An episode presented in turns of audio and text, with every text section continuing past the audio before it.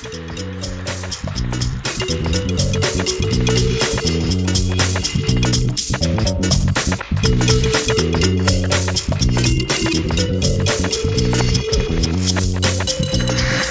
welcome aboard. This is Comparing Apples to Oranges. I'm Mike. Hi, I'm Liz. Thank you for joining us, Liz. Uh, this is the podcast where we take two things in the same category that don't belong in the same genre. And using a certain set of criteria created just for today, we're going to decide which one is better.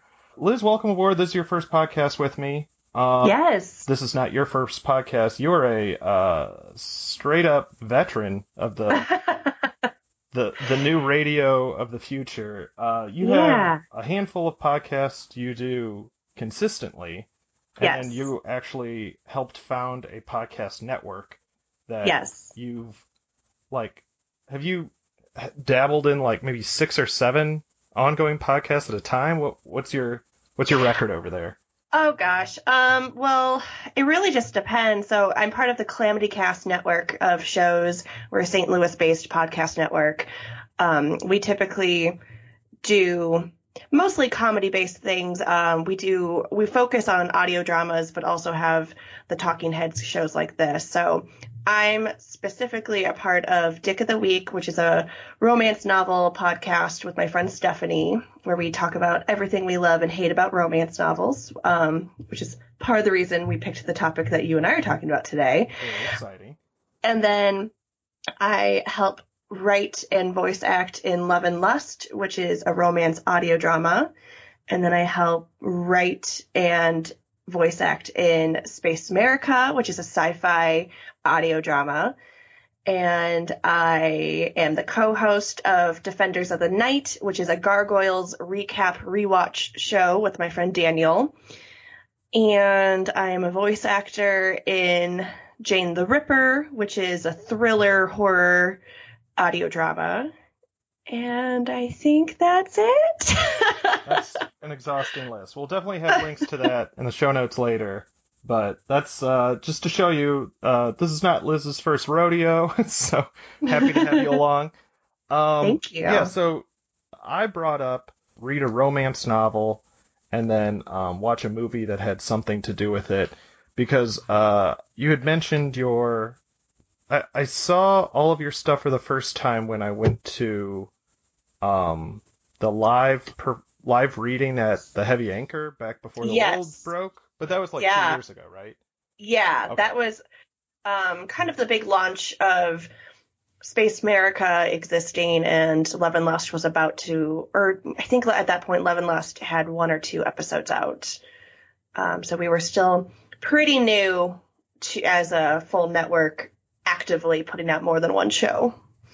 And if you want to hear all of uh, Liz's like origin story as a romance reader, writer, and commentator, like check out Dick of the Week. So we're just going to do like a super quick version of that because to your show and it like you, it's one of those things where you, the you guys have a topic, but eventually you just sort of like disclose information about yourselves and you yeah, it's like you're listening to people having a conversation and you know them sort of podcasts. And so like uh I knew that you were a huge fan of romance reading, but Yes. you it's more of a recent interest of yours. All it's sort of would you consider it a hobby or a pastime? Romance, the reading. romance novels and romance. What what's the topic? Is it just romance? Uh, I mean, I mean, romance novel is a specific genre, so like, uh, there's so many subcategories within that genre of of books. Uh, but really, the the important thing is that the love story is a central part of the plot. There can be as many other subplots as you want happening, and the more you have, the more interesting the book really is. Um, and there has to be a happy ending. So whether that means sometimes that's a happily ever after, sometimes a happy for now, but like you just you when the book ends, you know that that couple is in a good place. Sometimes that means engagement, sometimes that means marriage, sometimes that just means we're really happy and content right now. So, Now, something uh, I was listening to that I did not have any concept was such an important thing in the current romance uh, I don't know, generation of writers is that they all exist in series, and sometimes the that means that there's like books are interconnected. Now, the the book we read is sort of a special case of that, but uh, it seems like one romance writer when they start their first one, they're expected to at least do three or four books. Yeah, that is really common, um, especially in this day and age of ebooks. Mm-hmm. People assume that you are going to crank out a whole bunch of books, especially if you're an indie author, uh, which is the route that I am probably going is more the indie route once I start actually publishing my books. But um, traditional publishing does take a lot longer, so you're only expected maybe a book, maybe two a year. Uh, but indie people expect like a new book every few months, which is utterly exhausting. But one of the easiest things to do with that, and, and it's also just interesting in my uh, point of view that say you have your main characters. Um, so in my my book that I'm working on, I have my main couple, and then they each kind of have like you know their their friends that end up interacting with each other. So then you are like, okay, well that person's single and that person's single, so the next book will be about about them. So book one couple will still be present in book two, but it's not their story anymore. It's the other couple's story. And that's, it is pretty interwoven. A lot of authors do that. Um, and people get excited when characters from book one suddenly show up in book five or whatever. If, or you can sometimes then start a whole new series and have like cameos from people from the from the first series and come in. It's all it's one big happy book universe that typically people write in. Now you can have it that like series A is about these people and series B is about totally other people, maybe in a totally other place and there's no interconnection at all. That's pretty common too. Okay. Um, but within a series, typically, yeah. I mean, there there are cases where someone just writes a complete standalone, which like this book universe only exists in this book and it's not going to be expanded anyway other than that, but that isn't really that common. Um, and then you can do more like the Fifty Shades of Grey thing, where it's a trilogy and it's the same same couple for each book, but that doesn't seem as common. Yeah. So besides like uh, all of the Harlequin books that show mm-hmm. up at the Goodwill by my house. My two, the two things I know about romance novels is Fifty Shades of Grey and Outlander. Uh, okay. Before I started listening to your Dick of the Week podcast and was like just overwhelmed with the sheer volume of oh yeah people writing. And then when I looked up our uh, book because it specifically belongs to a special kind of series I was astounded with the volume that people are producing. And the majority, I would say like 12 books, granted, they were by different authors, all came out in the last less than 70 days. And just, just, and you know, granted, some of these books are kind of a fast read. Like our book was less than 250 pages. Right. But it's 250 Kindle pages, and I don't understand. I, I didn't count how many words on a page, but it doesn't seem. It's it's felt longer than a novella, but I wouldn't classify it. You know, it, it doesn't have as much weight as I would assume. That, you know, when you're like, oh yeah, so and so wrote a novel, you're like, oh, well, it's got to be a minimum of 300 pages. Those are kind of arbitrary things, but I mean, people are, every single one is over 100 pages. And like you said, somebody's writing one of these every couple months. So that means that they have to have an idea, flush it out, put it on paper, and then someone has to edit it. All like that's that's a lot. That's a lot of stuff. So I, I yeah, and like. And like you mentioned, what we read, um, it's it's a, it's a weird thing that's been popping up. There's a couple versions of this now. Um, the book we read is within the um, Cocky Hero Club production, um, and so there's these two authors, Vi Keeland and Penelope Ward, and the two of them each have their own books that they write, but they also then co-write a whole bunch of books together. And um, it's the Cocky Bastard series. And they created this whole universe and the books are all standalones but you know certain characters might pop up elsewhere or there might be certain things that are kind of interwoven within that universe and so they created almost their own little like publishing company. So other authors could actually decide like it's almost a little bit like fan fiction in a way that like like oh like I liked this um so like the book we read takes place within the I believe the stuck up suit world. Oh, Um and that makes sense. so the guy that is um the investor, he had his own main yeah, Graham. Okay. He had his own book within that Vi and Penelope wrote together. It So this off he felt very that relationship felt very flushed out yeah. like for for this for the story that we read where it was just these two people almost you know and they're inside their heads for most of the time it seemed unusual that this random character not random this tertiary character would have like also an interesting story so it, i i had guessed from all of the clues that you had laid out from other books that he had also like his they're just like yeah he had a mysterious daughter and this this, this. i'm like this is definitely one of the earlier books right like Yeah, so that's actually for that his story was written by the original authors. and so I Oh, guess okay so this person um you know I don't know if they can some if they sometimes tap authors and be like, "Hey, would you like to write inside our universe?" But if you go to their if you go to their website, there's a submission thing that like you can say, "Hey, I liked something that happened in gosh, Park Avenue Player." Uh, and that you know triggered an idea that I want to write something within that world. And there and then like if they like your idea then you have the green light then to write that story and then it would be within their universe. So i assume they get you know a percentage of whatever you make based on the book since you're writing. Like a lot of it is you're still creating your main characters and your like what's happening but there's something that's connected to the universe that v and penelope created together that's very cool yeah, and there's um another author has a similar thing.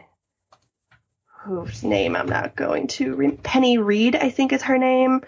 Um, but she does a similar thing that I think she did hers first. Um, that whole idea of like other authors can write within her universe and they like kind of have her stamp on it. So it's one of those things like it helps the original authors since they're the ones also getting benefits from this but also if you're a newer writer and you're like oh i wrote within v and penelope's world then like that kind of forces more eyes on you as well i guess and then maybe then people will see the books that you write on your own and be like oh well i liked what you did in the cocky hero universe i'm going to mm. check out your solo books kind of thing. Sense. yeah. It's yeah there's it's hard to not see the parallels in like how the marvel cinematic universe and then you know every everybody is trying to do this like even Yes. Uni- universal a couple years ago was trying to like redo their monsters and they're the they said we're going to do a dark universe. We're going to have oh yeah and it immediately failed and then like all these other things are trying to you know the fantastic beast universe is trying to recapture the harry potter craze. And it's it makes a lot of sense in both for the fans where it's like hey we know you like this ip this content. We're going to make it more real. We're going to take a random character like boba fett and we're going to give him a whole story you know? And like there's all this stuff that Mhm. points to this is clearly for money making purposes but yes speaking as a fan, like, sometimes more content isn't a bad thing. You know, there's always like the the the biggest one that uh, happened with the Marvel Cinematic Universe was like they gave Guardians of the Galaxy to a, a fairly unknown um, director, and they're just right almost nobody knew who they were before. Like in, in the Marvel universe, nobody really knew who they were because they were so low tier as a comic, and then he just did something that blew up, and now everybody tries to copy that. You know, I know. Yeah, for sure. so I you kind of can't help but see that parallel. But I'm sure that, like most things, romance novels have been around for a while, and we're already doing something interesting, and now it's like we have to see it under the umbrella of the Marvel Cinematic Universe because they make so many billions of dollars. So Right. And I mean, and romance novels is the highest grossing form of literature that's out there. Um, it's always what makes the most money in publishing, which is annoying that publishers also kind of turn a blind eye to it. They're like, yes, you please keep making us all this money, but no, we're not going to give you the respect that you deserve. it's just so, such an. It's so clear that they have figured out digital or like e-reading Yeah. technology. Oh yeah. Like uh, quite honestly, uh, romance novels were the first genre to really, really embrace the ebooks. And I would say, like when I worked on my MFA in creative writing, it was like the the concept of self publishing was so like, oh, like I guess you Yeah. failed at like getting traditionally published, whereas romance writers like embraced it and they're like, no, like I can control everything. Yes. and especially the people that started earlier on, like they made bank, and people are like, oh, and you know, the, the, I will say it is easier when you find a self-published book to find something that they didn't bother paying someone to edit it properly or whatever. So like, you can crank out books really fast, and some people choose to then just not write as well as if they just, you know, slowed down a little and took a little bit more time. Sure. So, but, but I'd say the majority, I mean, I, I read a lot of indie authors and a lot of them are very high quality and very well done. I think it's kind of hard to. I think the reason people were initially against digital self publishing is because you can't get eyes on it. Like, people don't read that stuff. Or they didn't read it as much maybe 12 years ago. But Yeah. now, like, if you're charging a dollar for your ebook that it took you three months to write and then you get a 100,000 people to read it, that means you made a $100,000 in three months. And, like, you kind of can't argue with that as successful. You know? Right. Like, Mm-hmm. whether you consider success making money or success people reading your stuff, it's it kind of it, the argument is yours. Like people are reading your thing, that means you're a successful published author. That's the that's how that works. And it's also just a major plus, especially, I mean, it is, it's always been a known fact that romance writer, or romance readers read a lot more than the average reader. Mm-hmm. Like we just consume so many books. So like before I joined Kindle Unlimited, which is the book we read as part of Kindle Unlimited, which I was happy about. Yeah, it Which- was under like the Amazon Publisher LLC and all that. Yeah. Uh, so Kindle Unlimited, for people don't know, if you spend nine ninety nine a month, you get to read as many books within the Kindle Unlimited um category as you can, and you can have up to ten in your library at a time. Um, so when I realized, oh, I'm spending a stupid amount of money on romance novels, independent writers, but yes, yes. but but when I was reading like six books a week Right. and you know that ranged anywhere from 99 cents to five dollars a book right. that adds up real fast so doing uh doing the the kindle unlimited has made me a bit more um aware and, and better with not just because it's so easy. You're like two ninety nine, that's a steal, and you just click it, and then you realize you've done that five times. You're like, uh oh. That's fair. And uh, so I think we should get into it. We we've laid Yeah. the groundwork pretty well. So uh, the book, the romance novel we read was called The Brainy Bartender, uh, published May thirty first, twenty twenty. Which again, probably one of the most up to date things I've done for this podcast, or possibly one of the like most recent things I've read. Full stop. Like the last like book I had was like from 2018. I'm like, hey, look at me, I'm reading modern fiction. But this came out during the coronavirus. Well, it was Yeah. published. I don't know when it was written.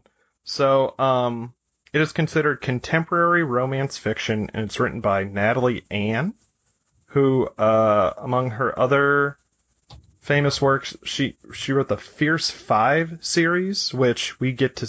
It's about a set of quintuplets that own a microbrewery. Uh, oh my god! That wait, that's that exists. Like that's an actual thing. Yeah.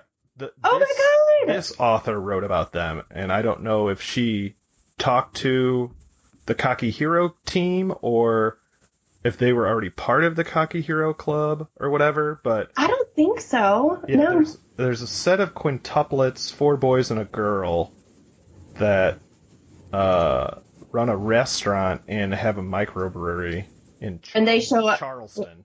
And they show up in this book. they're like friends with the lead in the book we read. Uh, she also wrote a road series uh, where road is in each of the titles, an all series where all shows up in the titles, a Lake Placid series which I don't think is about the alligator. I did not look into it, and then a series about love that I don't know about. And then it looked like sometimes she had a book that crossed two of her own series, like she had an all series and a road series book that came together in one. Hmm. So this is just one of those things where it's super easy to like make a flow chart of, and it'd be pretty easy Yeah. to follow, but it would also it's like a family tree. It's just yes. very intense and there's a lot of overlap and in a lot of ways that i think that would be good as a reader where you're like oh i remember this character.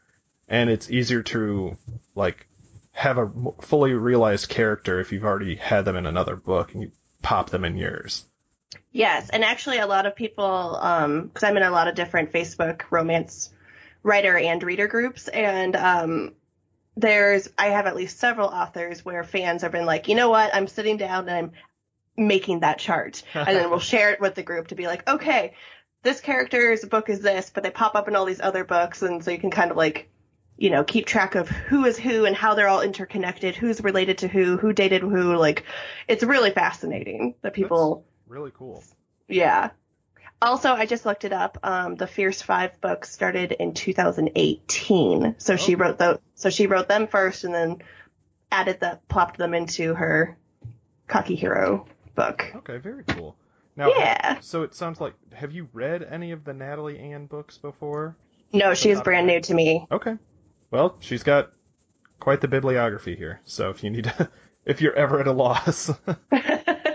so I'm going to read the blurb that you sent me and then we Yeah. can talk about the the bl- uh the like the more extended blurb has the some of the plot in it, but uh it says add one hidden past, a dash of a pretend roll, a shot of steamy chemistry. Put it in a shaker, then pour for one exotic cocktail on the rocks. That's where we start. Uh, so you texted me before I started reading it, but you had gotten, I'm assuming, like 20% in, and you're just like, hey, I got to the first uh, sex scene, and I wanted to tell you this is not typical, and some of the dialogue isn't very good. So well, Go yeah, like it make wasn't like case. Well, it wasn't like anything weird, ha- and, and, and it wasn't like, oh, something weird is happening during the sex scene. It's just, I'm sure Natalie Ann won't ever hear me talk about her on this podcast, but. I'm but I sending this directly to her. Oh, don't. I, I'm very good friends with her.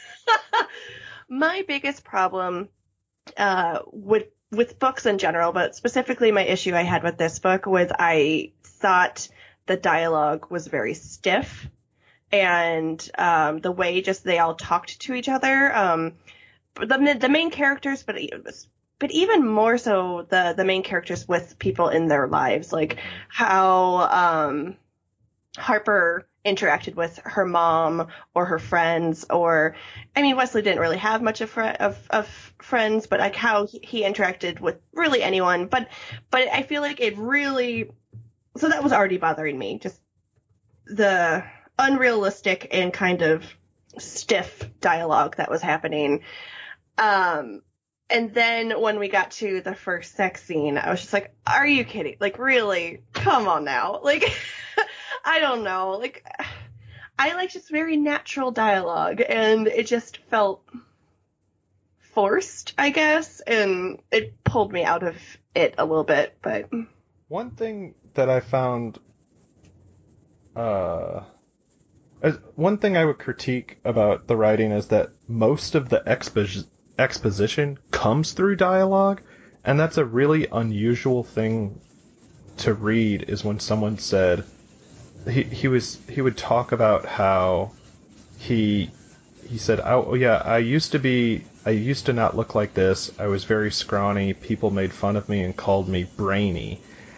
And that's not something that you say out loud to someone and then they react in a way that shows sympathy. You're just like, "What are you talking about?" Like like so much of the dialogue should have been like uh, showing us something. I you know, the classic problem about show don't tell, you know, Yeah. where w- we are constantly inside these characters' heads. Like a scene will happen, and then it'll go to the next chapter, and then we'll go back in time a little bit to replay the exact scene, but in the other character's head. Yeah. Which is, I don't have a problem switching perspectives. I think that's a creative way to write. And from what I understand, it's like that's pretty common in some of the romance novels where you, the same Yes. story is developed but through different perspectives. And there's a lot of like, there's, you know, that's very fertile ground to create interesting stories, but so much of the dialogue does the work for us that there's no need for us to hear what these people are thinking because they said it out loud moments ago. So Right. it felt, even though it was a fairly short book, so much of it could have been cut down because it felt redundant. And I think I was upset because both of them seem pretty boring as people. Like, yeah. he, so he, our main male character is described as uh so he is a bodybuilder type physique and he is a certified genius who owns manages and then works at a bar Right. However, the they constantly talk about how he refuses to be a slave to his grandfather and his grandfather's money. Right. But they don't give any examples of his grandfather being a jerk. They just Well, like they they keep talking about how controlling the grandfather is, and how like he was supposed to be uh, a medical, or he was supposed to be a doctor, and he didn't want a to doctor, a heart, a heart surgeon. surgeon. And he's Which- like, I'm not gonna do that. You're like, what? Why not? we don't But I need mean- more bartenders. We need more heart surgeons. Just like, what a weird thing to like come out against, especially, and then release this book in a medical pandemic crisis. It's like, yeah, you're right. we definitely don't need more heart surgeons. Read the room, Natalie Ann. Um, I mean, like I understand the whole like, uh, I'm not gonna let my family control me. Like I make my own destiny, and so he comes from a really wealthy, really well-to-do family, and he was a very famous, well-known heart surgeon who then created this like heart valve thing. I don't really know what he created. Something that was very something that was like very- I don't know. yeah, very important for hearts and saving people Yeah. and made even more money. And so he is the one who has all the money in the family and therefore like everyone just falls in line and does what grandpa says so they can have like go to medical school. I don't. But like Mike, if you really didn't want to be a doctor and you were forced to go to medical school, that's a really long painful process or something you really don't want. not if you're a genius like him. I mean, yeah. It seems like they should have just picked something where we couldn't get behind it.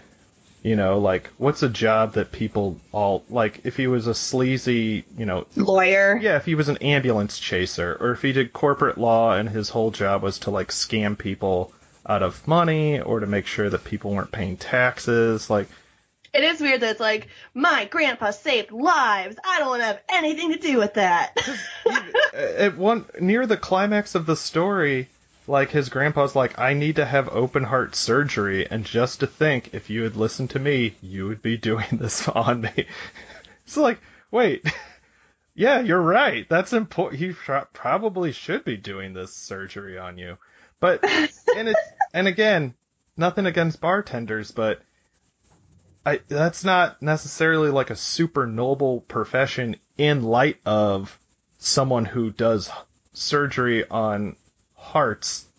I don't know. It it it just seemed like a convoluted. I understood but it, they cut and pasted it, and it didn't seem right when they did it.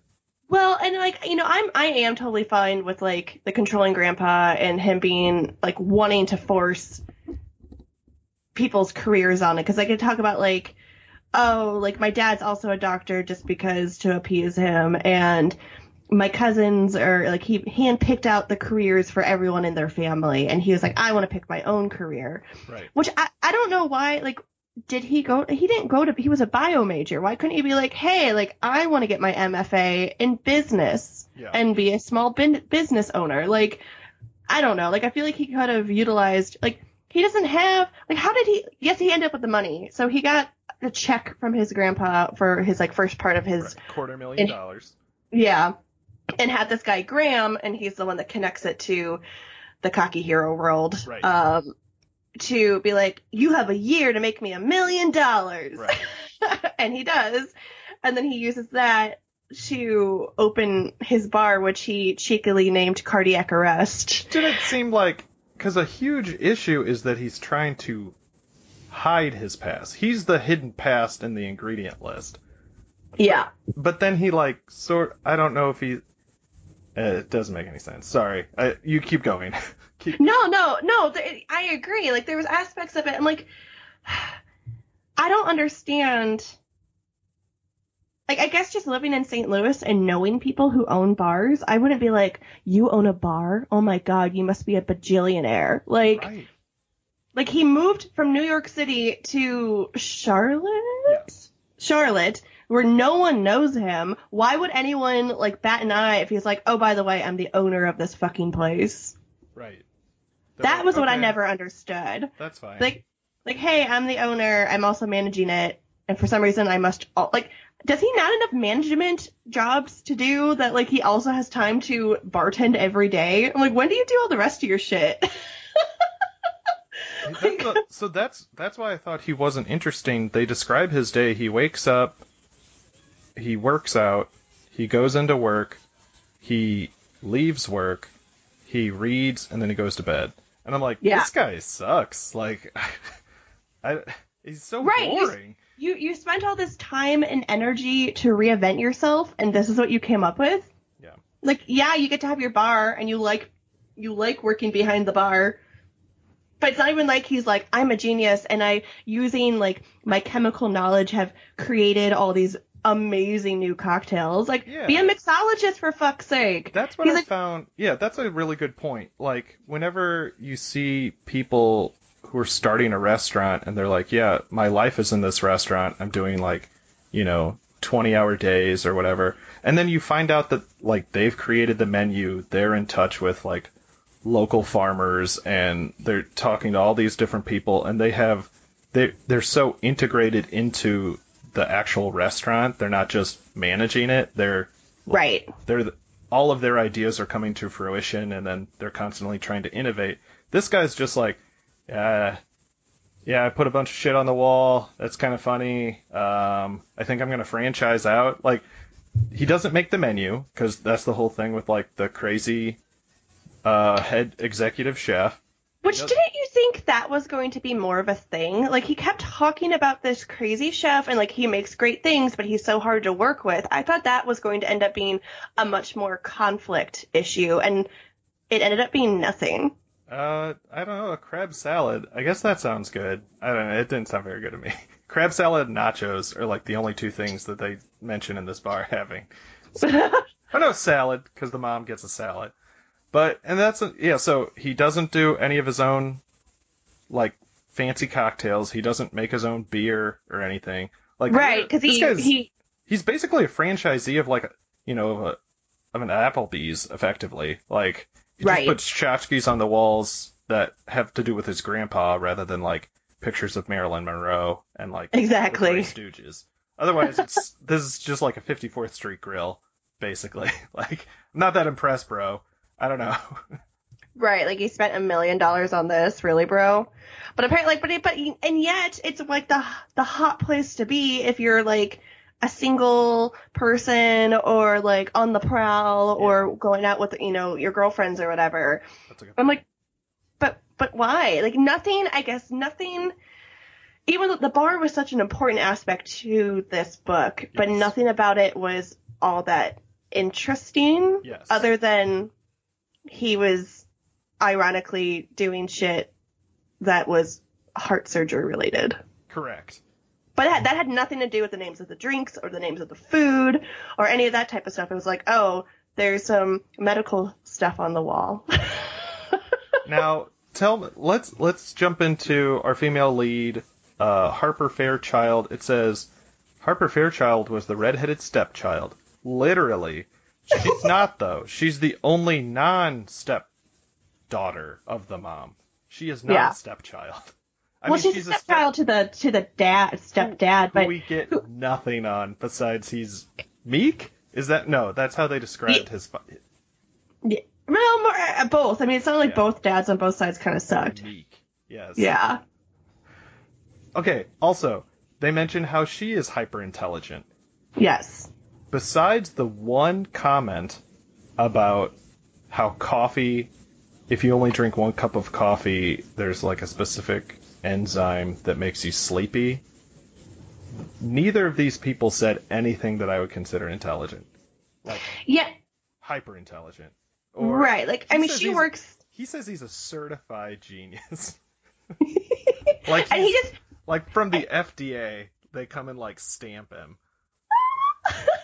Whereas it just it almost seemed like he just knew random facts.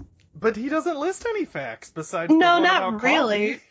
Like there was something else like I don't remember. There was something else in one of their conversations that he like understood what she was talking because she's a food scientist and she was talking about something and and he was like, "Oh, blah blah blah," and she's like, "Yeah, how'd you know that?" And he's like, "Ugh." But You can't being a know I'm food smart. like being a scientist isn't a thing. Like you're a researcher, and a lot of that is just data entry. Not to say that like data entry is stupid, but like what they're purporting is that she's an inventor, and that is not what her job is. Her job is to look at stuff and record it, which is very valuable and very important for science, but it doesn't make her a genius for working there, or vice versa. Like you don't need to have a specific IQ to be a food researcher. I don't know.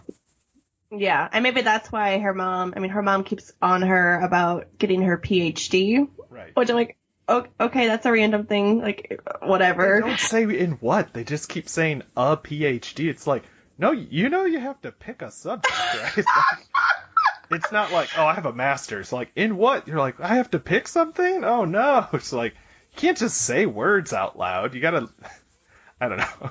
That Like, I- confused me. I feel like Natalie Ann didn't do a whole lot of research on what any of the careers really exist of and encompass, uh, which is fine to an extent. But since both of their jobs were so integral to the book, it's not like, oh, and I'm a blah blah blah, and that's never really mentioned again. But like, Yes.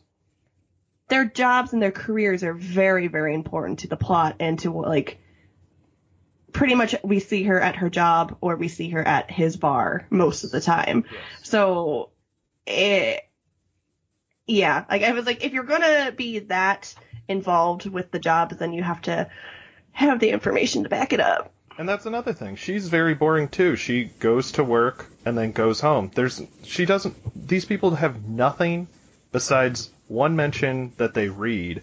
And so this is another like uh they said they read a Dot Hutchison book and then they mentioned that it's part of the collector series, so I looked that up. She's a like a real life author. Oh. So I, I didn't know if she belonged in the cocky bastard or cocky hero club or whatever, or if it's just like this is one way like this is kind of a nod to my readers. I don't know. But I, yeah. and she's a young adult author, which there's nothing I have nothing against young adult authors or books, but it just seemed unusual for these two people who constantly talk about how smart they are to be reading something specifically meant for a high schooler. And then to be like, "Oh yeah, I read it so fast." You're like, "Y- "Yeah, it's like it's not for you, big guy. Like you're supposed to be reading I don't know. You're supposed. To, he does a lot of paperwork though, so maybe he just wants to take his mind off it. That's So- possible. Because they say Uh, he does paperwork 70% of the time he's at work. He's doing paperwork. Sounds awful. I hate paperwork, so.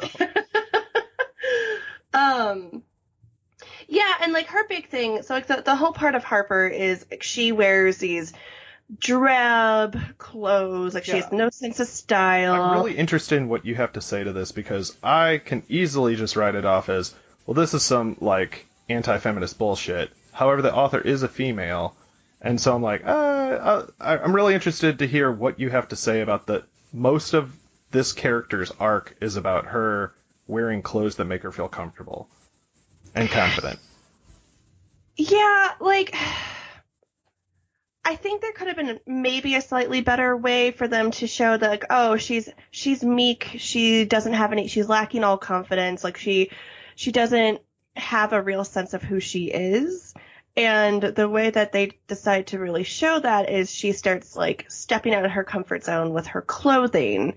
And initially it's because her friend forces her to wear this like sexy black dress on a blind date and the blind date goes horrible. And so on her way home from that horrible date which she ends up in wes's bar and that's how they meet. And so he sees her as this like confident fiery redhead who is sexy and blah blah blah when really she's like playing a part right now.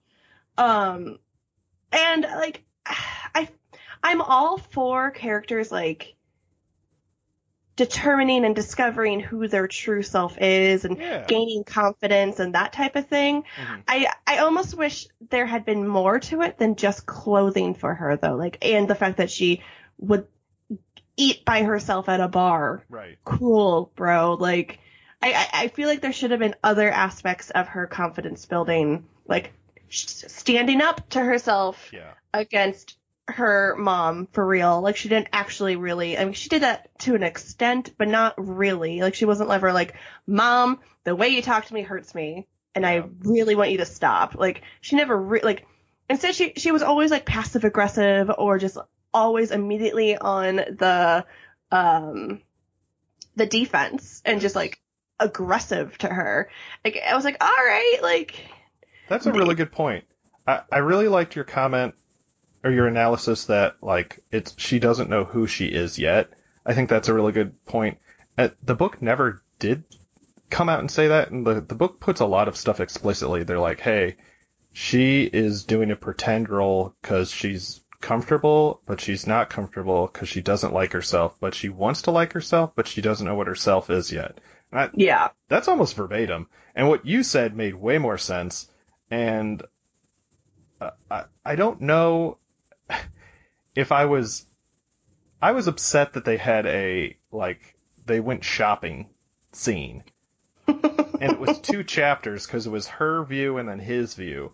And I'm like, I don't, I, I think in one way it kind of instantly dates the book. Where granted, it is, it was written like two months ago, so that's not a big deal. But like the, whenever you like lock something in to make those sort of references, it's sort of the book is obviously not going to last. Is what I don't know. That that's what I'm picking up from it. Well, yeah, and you know, and at least at least during that, Wes was very much like, "Well, does this make you happy? How does this make you feel?" Like he, it wasn't like, "Oh, I think you'd be really sexy in this," which Yeah. she kept being like, "Hey, like, what do you think about this?" or blah blah blah. And he's like, "No, this isn't about me. This is about you." So I like that. That at least semi saved that whole thing for me. That Yeah. he was not like, "Here, let me." Yeah. Uh, being a jerk. here, let me pretty woman you, and Yes, like, that's a very good point. so like I appreciated that he was trying to just be moral support and not here, this is how you be sexy. hmm Um but yeah, I mean especially cuz she had already I mean, not that they showed us that she went shopping before, but she had talked several times like, "Oh, I picked up some new this and new that." Yeah. And then like what okay, what I what frustrated me about her is um so eventually one of the big like come to head moments between the two of them is he shows up at her work and she's wearing her drab and boring clothes and is like lacking confidence and is like hunched over Yeah. because she had purposely every time she's seen him has like Dressed up. Dressed up, did her makeup, blah blah blah, put on contacts, whatever it might be. Um and she had started slowly doing that at work with like little things here and there. And then suddenly she's like, I got too much attention it freaked me out.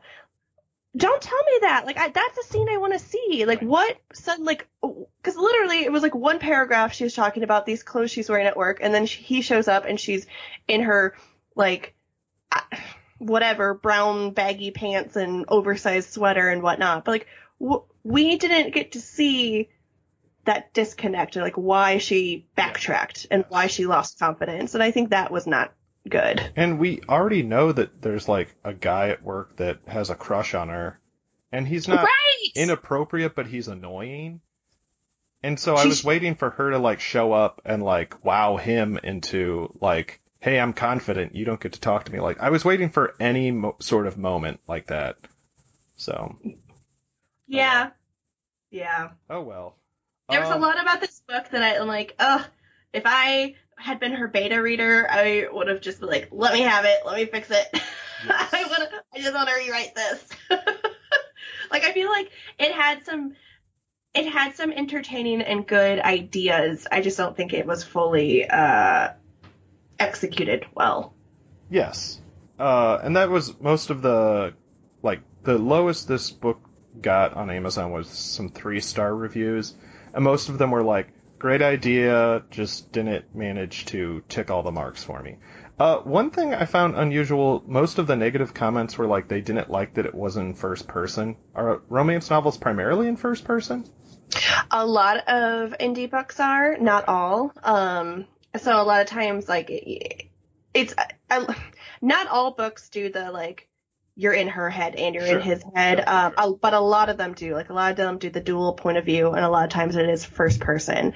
Um, I have noticed that a lot of more traditionally published books do tend to be more third, um, sometimes first, but like both exist. Um, but I was a little surprised when I started reading this one that it was third. I just assumed it was going to be first for some reason, but it didn't bother. Like initially, it just I think it took me like two pages to really have my brain adjust, and then I was fine.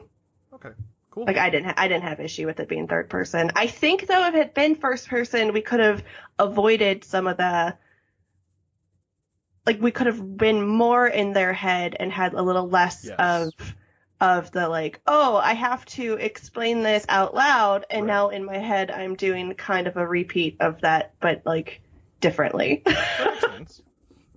Okay. Um, and then they live happy ever after. So it is technically it fulfills the romance uh part right there.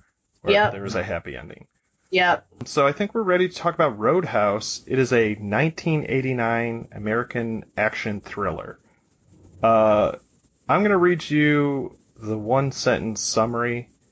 It's called, or it says, a cooler at a newly refurbished roadside bar who protects a small town in Missouri from a corrupt businessman. Uh, what can you elucidate for our, our happy listeners? What's a cooler?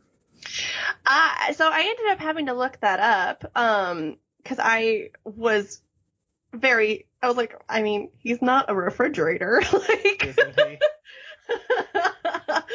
um, but uh, a cooler is a type of bouncer. Um, I think they they're supposed to work the floors and kind of like settle things instead of like Yes.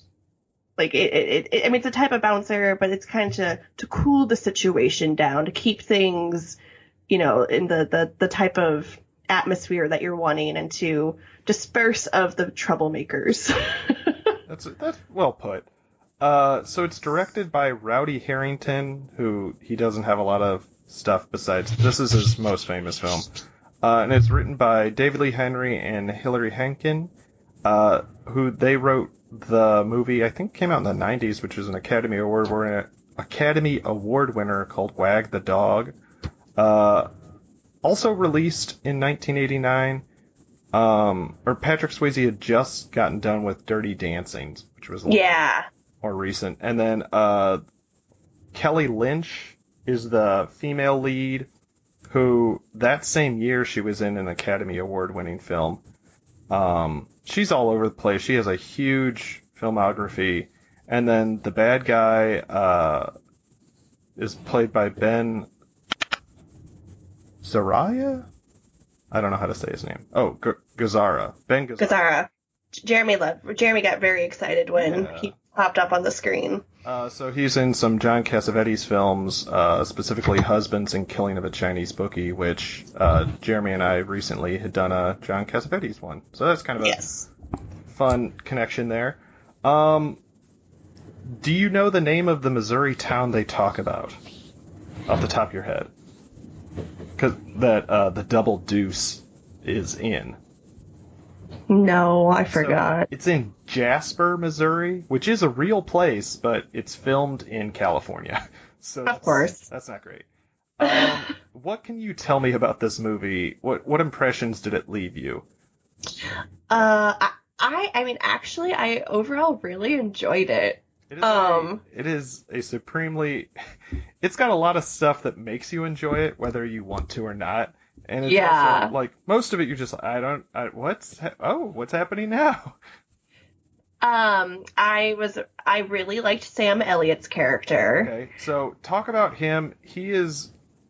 Uh, I left him off because he was too confusing for me to try to describe. So I want you to give it a go. like him as a character. yeah, who is he in this film? Um, from what I understand, he was he's a different bar owner that Patrick Swayze's character had done the same thing, like had helped turn his place around and like because Patrick Swayze is like this famous cooler that bounces from bar to bar and helps like he's kind of like bar impossible guy hmm and um, so that he gets hired on to fix these places. And it's from what I could figure out, it sounds like Sam Elliott was um, someone who owns a bar that he had helped with once upon a time. Actually, Uh, Sam Elliott is the most famous cooler. So at the Ah, beginning, okay. uh, he cut like But they worked together at some point. Yes, in Memphis when all the bad shit went down. And it's I'm assuming Patrick Swayze slept with a married woman and then the guy tried to kill him and so and that's the first throat he ripped out. Gotcha. Yeah. But Sam Elliott is just like typical Sam Elliott cool guy in this movie. Much younger than I've ever Yes. seen him, but still relatively old, right? yeah, but also kind of sexy. Are you talking specifically about the time when he pulls his pants down? I just mean in general, like he has, like uh, he just has that silver fox long hair. Like he's just, I mean, Sam Elliott, no matter how old he is, just looks like a fucking cowboy and has that cowboy swagger. so much and- swag. And it's just like pure Sam Elliott cowboy swagger bartender bouncer man in this movie. That all tracks. and his hair, I just want to touch it. Meanwhile, Patrick Swayze has the worst hair in this movie. It's I like wanna a mullet, sort of. It's like yeah, but- I want to cut it real bad. and he practices topless tai chi. Yes, he does. And so this movie had some unforeseen crossover with uh, the Brainy Bartender, where Patrick Swayze graduated from NYU with yeah, a, was it a master's? I thought it was a PhD. PhD. So he's D- Dr. Dalton in philosophy.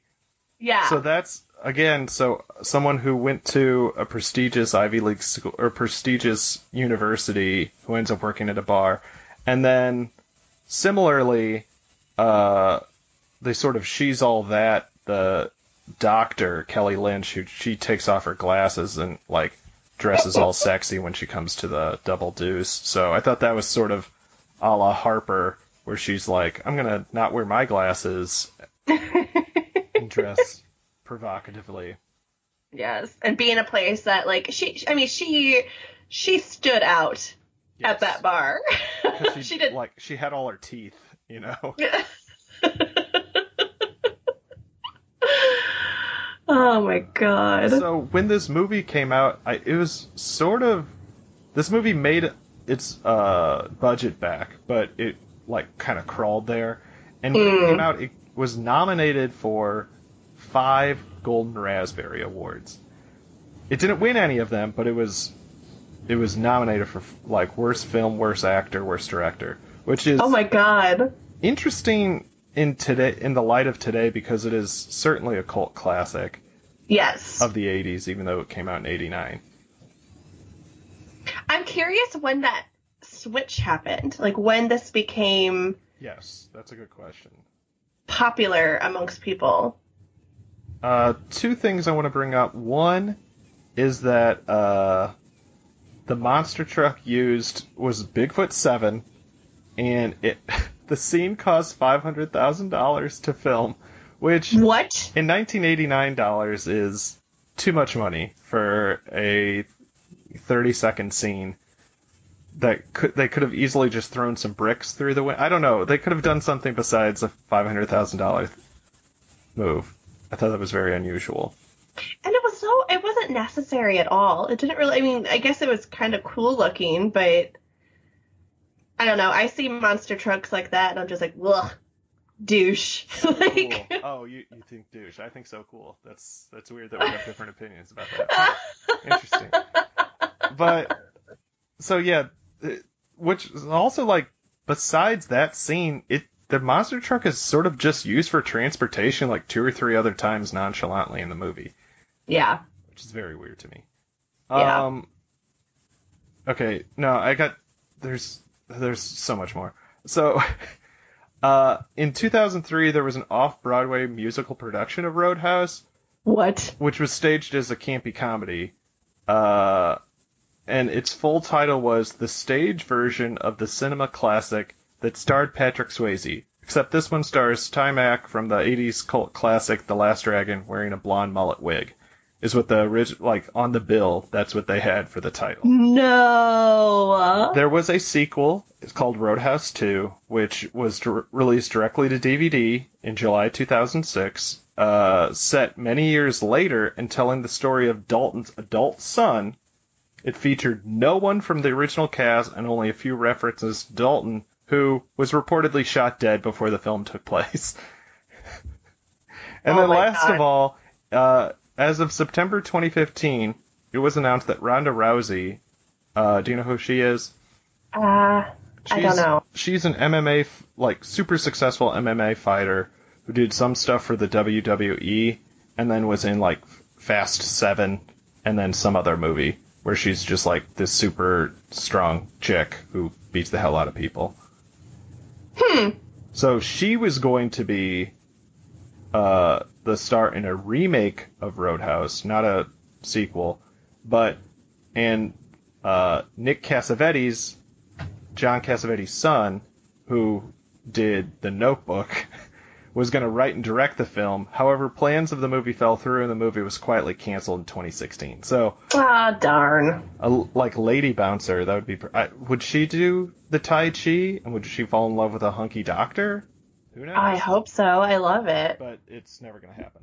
So, I want to. Oh my god! I want to write about a lady bouncer. I think that'd be interesting. People would love that. Ah. Uh, I happen to be looking at the Roadhouse soundtrack information, and Patrick Swayze sang on two of the songs. And apparently, the uh, Jeff Healey, the his name's Cody in the movie for some reason instead of his actual name. He is blind in real life. He's blind since he was 18 months old, and he was playing that whole time, which is really cool. However, That is from, cool. He is from Canada, so that's kind of that's too bad, I guess. Nobody's perfect. Uh, but so, what would you have? What would this have been a romance book? Would this have worked as a romance novel, or is there too much violence?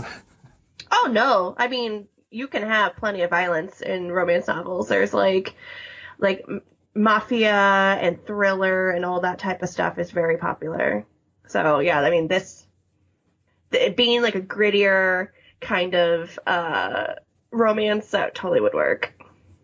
Now, uh, would it have worked because it's following a guy? Would it have worked better if this story was told mostly from the doctor's point of view? That would be a very different story. Like, I guess it'd be, is she witnessing these things happening at the bar, or is it like she'd be like, "Hey, honey, how was your day?" And he's like, "Oh," and she's like, "Well, why do you have another slash on your arm?" He's like, "Ah." Guy with a boot knife tried to kill me again. Typical day at the bar, sweetie. So um, I already mentioned the monster truck thing. Yeah. that's another thing that stands out to the point that you have to mention it? Um, the fact that he had his fancy ass car that he always hid and then would buy a cheap ass car because I thought I, I couldn't figure out why. And Jeremy's like, because it always gets destroyed. He's not gonna have his fancy ass car be destroyed. And I'm like, oh duh.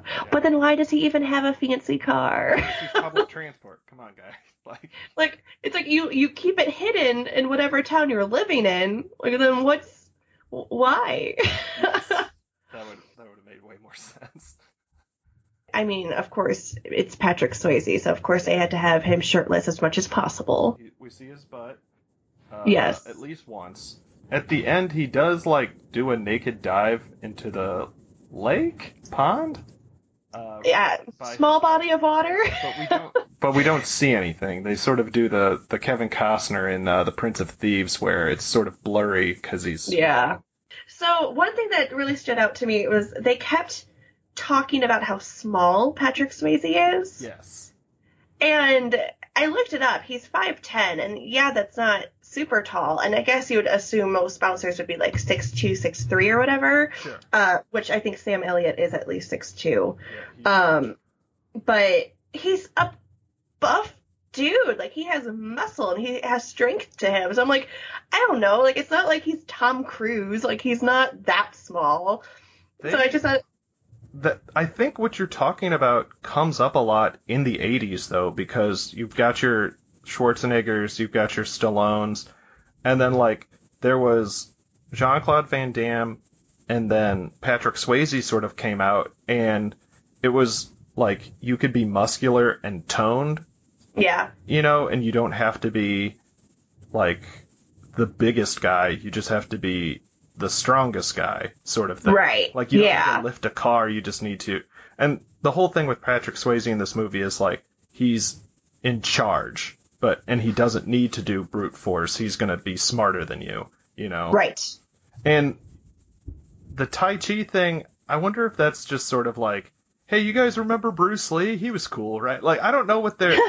it just seems so unusual because Tai Chi is not technically a martial art. Like they're the you know what I mean? It's not like a judo or a you know, Yeah, I- I was thinking it was more like, again, with his philosophy background yes, and just his way to stay zen and in control. that could be. And since and since that's his big thing is like always like not losing his cool. Especially, I mean, I think he was so scared of his strength and abilities after ripping that throat out right. the first time that I think it's his way of combating and keeping his calm and his zen. That makes a lot of sense. Uh, definitely not in the movie, but No, this is just me, you know, reading into his character. sometimes you got to read into characters like this because, uh, you know, we don't know his first name the whole time that the movie's going on. Allegedly, I did not see this, but you like some people f- saw it in his medical chart, and I think it's James. It's something with a J. I can't remember. James, yeah, that James is what the Wikipedia Oh, says. there you go. There you go. Oh, and there was a Mizzou sweater. Yes. Uh, there was when he went like when they said, "Oh, you're gonna come to Jasper." They said the line about that it's outside of Kansas City, but I forgot it. And then when he was buying like the clunker car, I'm like, "Oh, those are old Missouri plates. I remember those." And then I Mhm. saw the Missouri, uh, or yeah, the Mizzou sweatshirt, and I'm like, "Oh my gosh, what's happening?" Just me not paying attention. That's what happened. So that's too bad. oh, so good. Um, this is a perfect time. We're gonna take a break, and then we'll be back in just a minute with the four category or the four criteria we're going to use to decide which one of these is a better piece of media about a bar.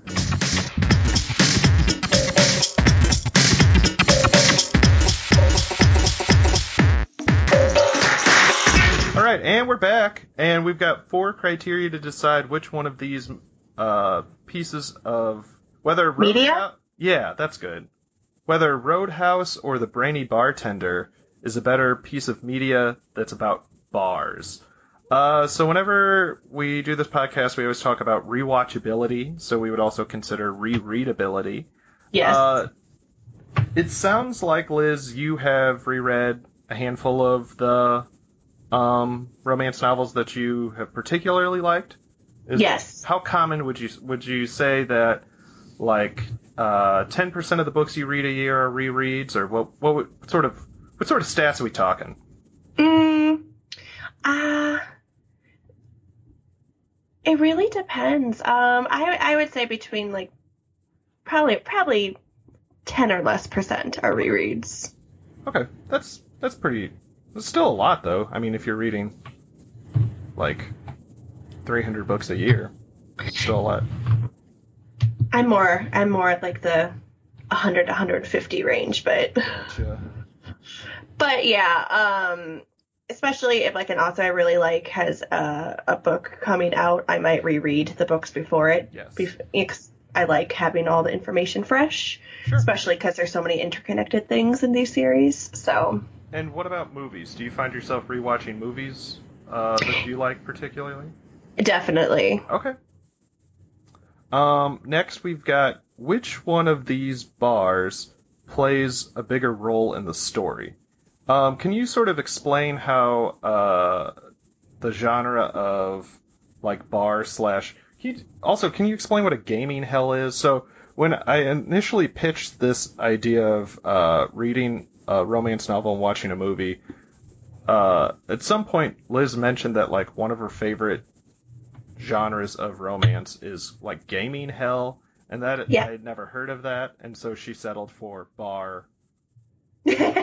So, explain this to the audience, please. Sure, it's it's specifically a thing that happens in uh, historical romance. Um, typically, the the historical I tend to lean toward would be more like your Victorian era in, of England, um, and the gaming hell would be like the like the the guys would have like their gentlemen clubs that they'd go to where they'd gamble and drink and things like that, and there was like kind of like the hierarchy of like oh the fancier ones um and typically you have to be a member in order to go to any of them but like a gaming hell specifically be like a little bit seedier and even if it is like the place where everyone wants to be because it's better run and has better better booze better women better gambling happening there um but typically it's more of a, it's a scandalous place to be Okay. so it's like a casino kind of uh part casino part bar part brothel All right, that sounds good. Um, so we're gonna discuss which one of these pieces of media had the bar play a bigger role in the story because uh, Liz had mentioned before we started recording that usually a bar is sort of a a character will go in and that's when their story will kick off or their arc will start. Um, we mentioned we're going to talk about which one of these uh, pieces of media did a good job portraying a more realistic bar, and then we follow that up with the last criteria: which one of these bars would we want to actually visit? Um, the cardiac arrest bar. So the there's cardiac arrest, and then there's fierce brewing, and then in Roadhouse they've got uh, bandstand, which it seemed like it was in a major city. It could have been Yeah. New York. I don't know. And then the double deuce takes like four iterations, so we can count any of those. So, Okay. where do you want to start with our criteria? Which one do you want to discuss first? uh let's do the rewatchable rereadable Okay, uh, which one of these are you going to consume again? uh roadhouse definitely Same.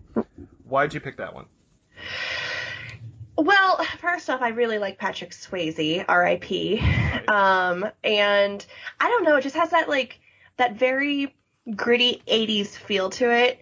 Um, it also, I think, is a more interesting plot. Um, the music in it is fantastic.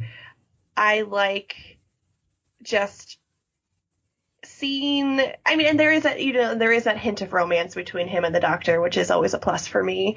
Um but i just i don't know. I just really enjoyed it and finished it. And i was like yeah I, i'd rewatch that. You know maybe not immediately but like in a year or two again I'd, I'd go for it again.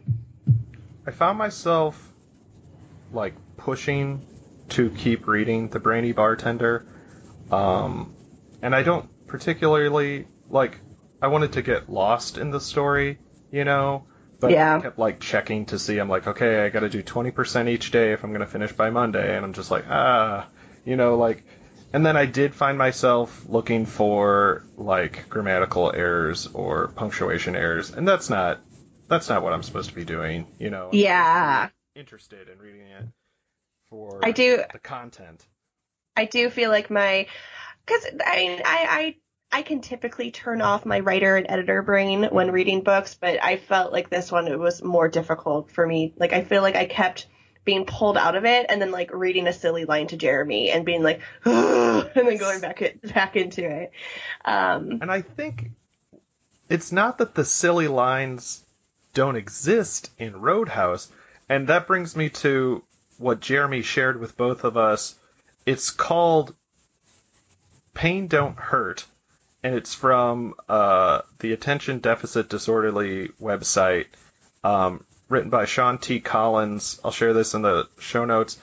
He wrote he he does a post every single day of the year 2019, and each post is about an aspect, a character, or something that happens in the movie Roadhouse. And so this kind of goes with the rewatchability one. When you rewatch a movie, you can go back and find more yes.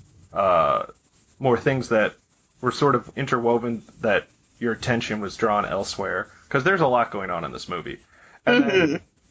but also just like when he says the soup, like he's sitting there with the doctor getting staples put in. He says she she gets some anesthetic and he's like, I don't need that. She he says a lot. You're, you're going to be in a lot of pain. He says, pain don't hurt. Like that's a dumb line, but that doesn't take me out of it. If anything, that draws me into how. What is this guy's deal? Why would he say that? And then immediately flinch. Like clearly, pain hurt. Like you know, Uh, pain do. Hurt. My my favorite ridiculous line from it was how about we get nipple to nipple? And I was like, what the fuck type of pickup line is that? But then she like follows it up immediately with, "I can do that myself." Like, I don't think you fully understood what the situation was here, but he's certainly upset that she she left him there. Like, where in the brainy bartender, I was I kept getting pulled out of the reality when they Yeah. say these lines because. Like when she tells her mom off and she's like, "Yeah, and he's pretty good in the sack too." I'm like, "Oh my god, why would she? What? What are you talking about?" Like, I agree. Yeah, it makes me sad because I I wanted your first romance book to be a good experience. but it's it's it's a lot like with 80 movies with movies from the 80s like all of them aren't good but Yeah. some of them belong in a different category because they, they somehow transcend film you know it's like oh, Yeah. this isn't a movie about a bar this is roadhouse this is a movie in the 80s you're like oh okay that makes sense so which movie do you think portrayed a bar that played a bigger role in the story like which bar was more of a character? Um, I would think Roadhouse. I think, um, like in the Brainy Bartender, the bar was definitely very important. It was his life. He, he's like, it's all about pretty much his entire plot line is like deciding if he wants to grow it and expand it, and like she uses the bar as a place to experiment, finding like who she really is. Like it is, it, it is important, but I feel like that could have easily have been another setting. Whereas with Roadhouse, I mean, without the bar, there is no movie. Yes. It's just Patrick Swayze living above a barn, fall in love with a doctor, and helping her uncle, like at the you know, in in the garage shop or whatever it is. yeah. Um, I completely agree with you. I thought like we physically watch the bar transform as sort of Patrick Swayze develops the town and changes the attitude of Yeah. there. So like we see it go from a place where like th- there's like people are stealing from it, people are having sex in the back room, People are selling drugs. Right. People are constantly throwing things at the house band that have to be behind a fence. Uh, yeah, they're, Like- they're trying to assault a blind guy. Like that's so mean. Just let him play Yeah. his guitar. Yeah, yeah, that bar was rough. Again, one of the ridiculous lines. He's like, "Yeah, we got to sweep up the eyeballs at the end of the night." Like, what in the hell are you talking about? yeah. and then you see it like you know everyone's polite and people are enjoying themselves and no one's acting dangerously they're just everyone's enjoying like having a good time yeah. and people are suc- and the bar successful and the people are successful on this stuff uh, so i definitely agree with you there that the bar is a bigger role in the story. Uh, which bar did you think was more realistic? Like you were watching it on screen and you're like i get it or you're reading it you're like i can i can picture this in my head. There's no problem with that. Um, well, I mean, like, I've been to some seedy Missouri, middle of nowhere bars, so, like, I would believe that the first existence of Roadhouse probably to some degree, like, I think they're definitely are playing it up, right? Like, they're, they're exaggerating just how rough and tough yes that area is. Um, I do think once it's cleaned up, that was a very, very realistic small town bar. Like, I feel like we could have easily have been hanging out there in Kirksville. Fun fact: Had you ever gone to the bar across the train tracks called the Full Moon? I did not. Okay, you're missing out because that was straight up the Double Deuce. Like they had a stripper pole in the middle of the dance floor. They had live music every night. It was a biker bar. It was insane. Like it, so much of it remind. Like I never saw a fight break out there, but they were still sell. Like they had an active cigarette machine well into the 2000s. like just all this stuff that like it belonged to another era, and that Yeah. era is 1989's Patrick Swayze's era. Um, I do think that cardiac arrest also seems very realistic of like a bar, like pub kind of place that you would go. Like it, it kind of sounds like a, if you were going maybe to like a medical themed Llywelyn's or you know something that has a bar and also has food, um, but like it's not as specialized as like going to I don't know like Planter's House or one of those like nice cocktail places. So I'm gonna say that the Roadhouse was more realistic because the things that were missing for me with the Brainy Bartender one was like he just kept calling it a bar.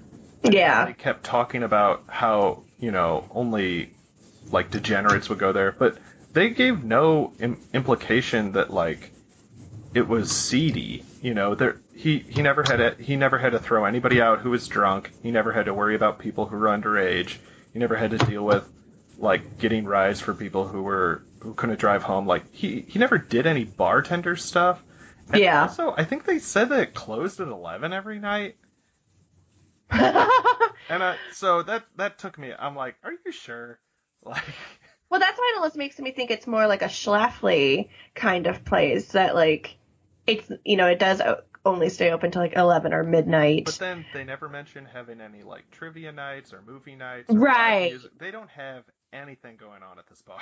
no, it, it sounds actually pretty boring. Like it's just like if you're out walking the streets, you're like, oh okay, this place serves food. I guess I'll pop in here, kind of thing. Like, Yeah.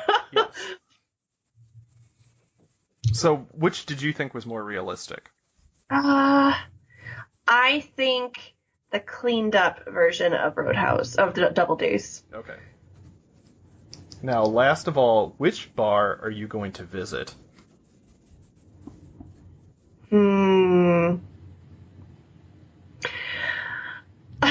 Is it sad? I would rather visit the the brew pub that's in Brainy Bartender. No, that, the oth- that counts.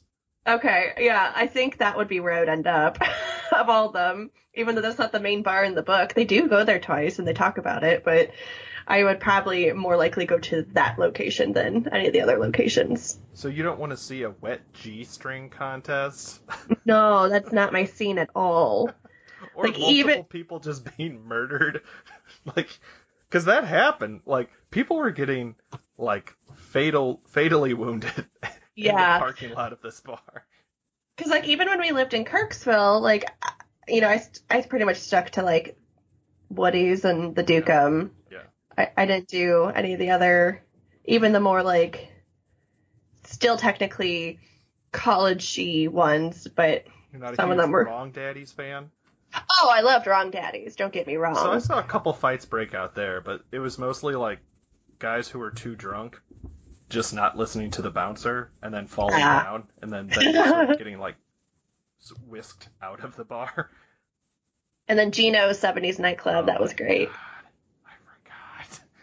Yes. That- For when you didn't, for when you wanted to dance but didn't feel like being at Wrong Daddies, you went to Gino's with the light up dance floor. That place was a movie in and of itself. I loved it. yeah, but I also just thought like even the bar at the beginning that Patrick Swayze is running like Mhm. has a man just like assault a woman out of nowhere like Yeah. after, like very littly like almost not per, uh provoked at all he just like straight up kicks her s- as hard as he can and she has a knife and i'm like whoa okay like i i gotta stick to i guess the charleston scene where everybody goes to bed at 11.30 although i do have to say that like cinnamon whiskey is one of my least favorite things in the world so I do not like it either. it it tried to kill me one time, so I can't can't think that that's a good choice to have at a bar. But I guess they all have to have it. So Yeah. It's like Um, off-brand fireball. fanfare aside, we've got Roadhouse as our winner here. Uh, even though we would like to visit one of the bars and the brainy bartender, everything Yeah. else is Road. Uh, Patrick Swayze takes it away, no question. Um, we'll be back in just a moment with some recommendations, and I came up with a fun segment to do with uh, Oh, cool. some of the the nonsense that we've been checking out.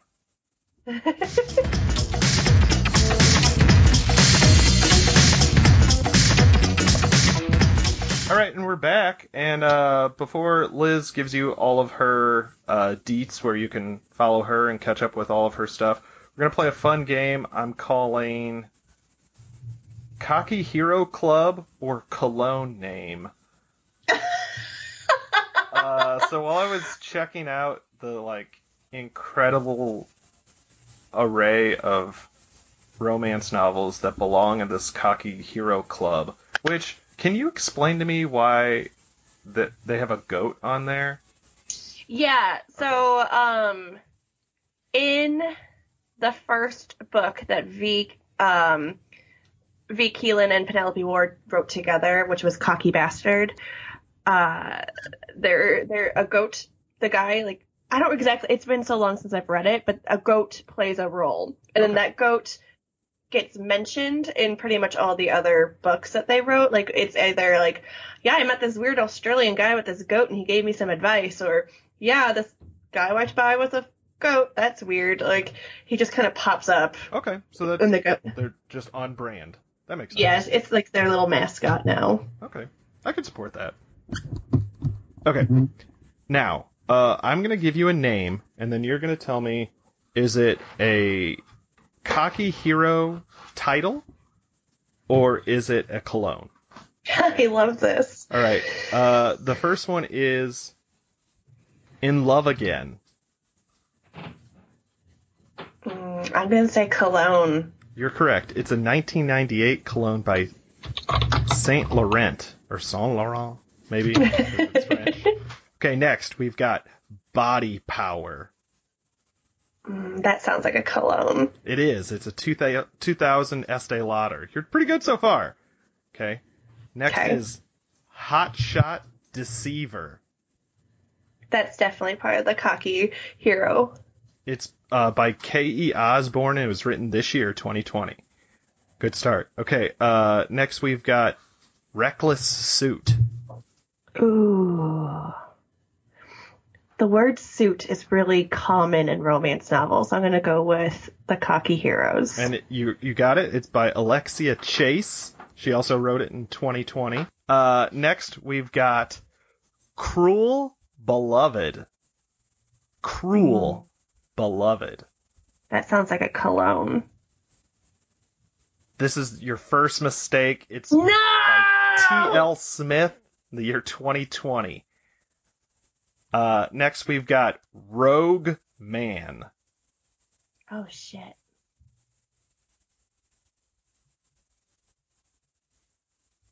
I'm gonna say cologne. You're right. It's Rihanna's 2014 cologne Rogue Man. And then what about Jockey Club? That's the cocky heroes. It is not. It's not. It's an 1840 cologne developed by Dr. Hazard, which also sounds like he'd be a cocky hero. Okay, I've got I've got four more. One we've got Vanilla Musk. that has to be a cologne. Yeah, that's right. Yeah, that's that was just Okay. funny. I that was just a good one. And then we've got Rocker Femme Fantasy. Oh.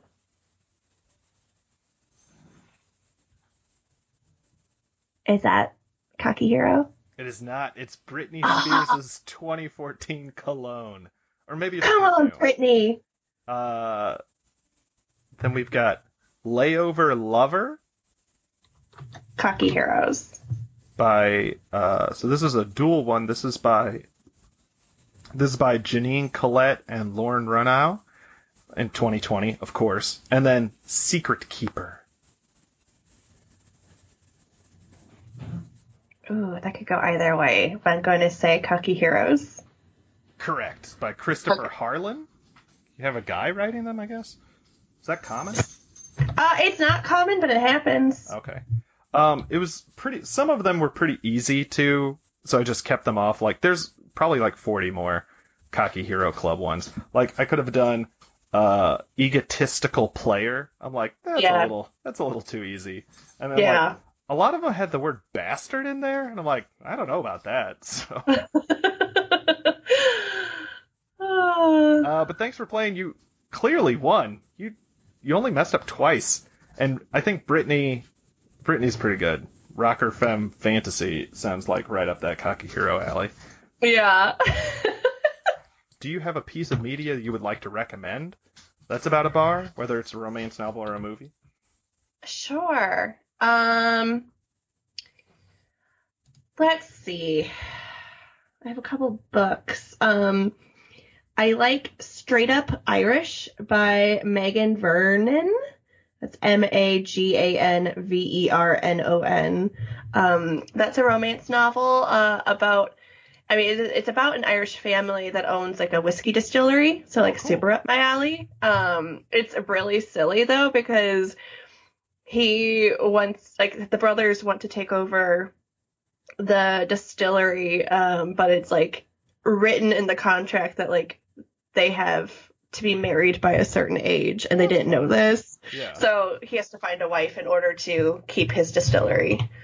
Um, and that's contemporary, which is funny.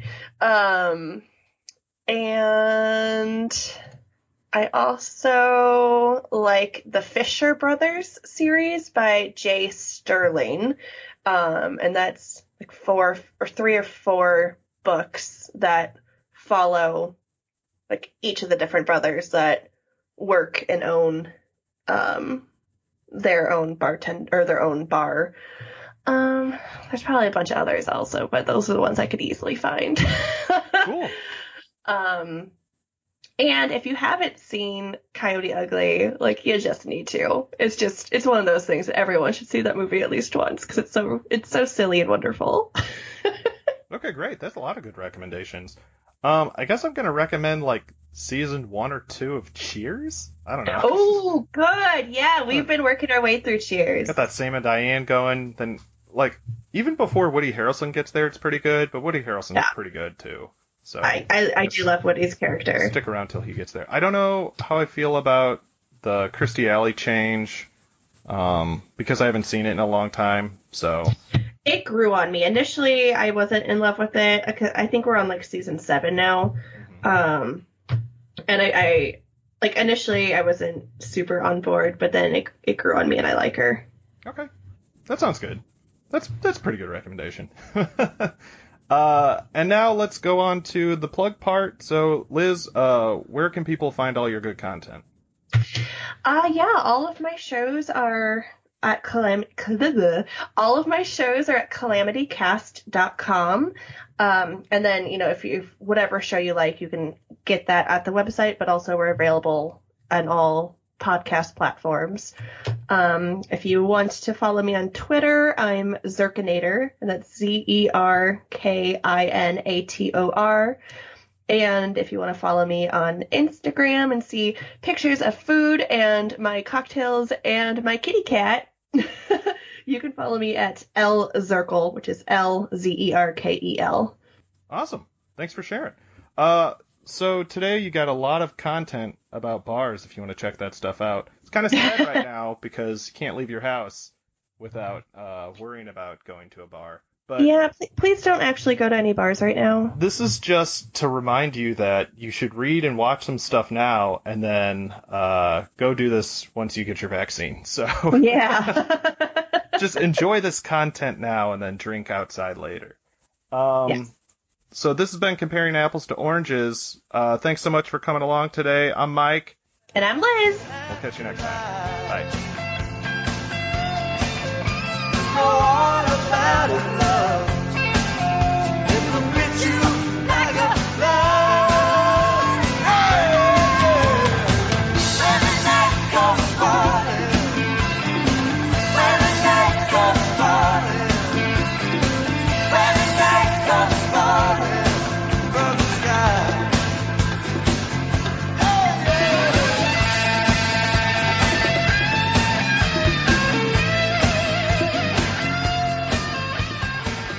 Thanks for listening. Hope you enjoyed that little ditty there from Road House. This was episode 53 of the podcast, and I hope you liked it. Got that blogger site up and running. I mean, you know, as much as it can be. Uh, got some good stuff in the show notes today. So maybe you can play romance novel title or perfume fragrance or at home. I know we got a lot of free time right now. Uh, any comments or ideas for future episodes of the podcast, go ahead and send it to Twitter that's at the Cato Podcast, all one word, or email us at catopodcast gmail.com. The intro outro music bed music was Thumbs Up by the great artist Leisure B. If you liked it, go ahead and check out more of his stuff at humanworkshop.com. We'll catch you next month.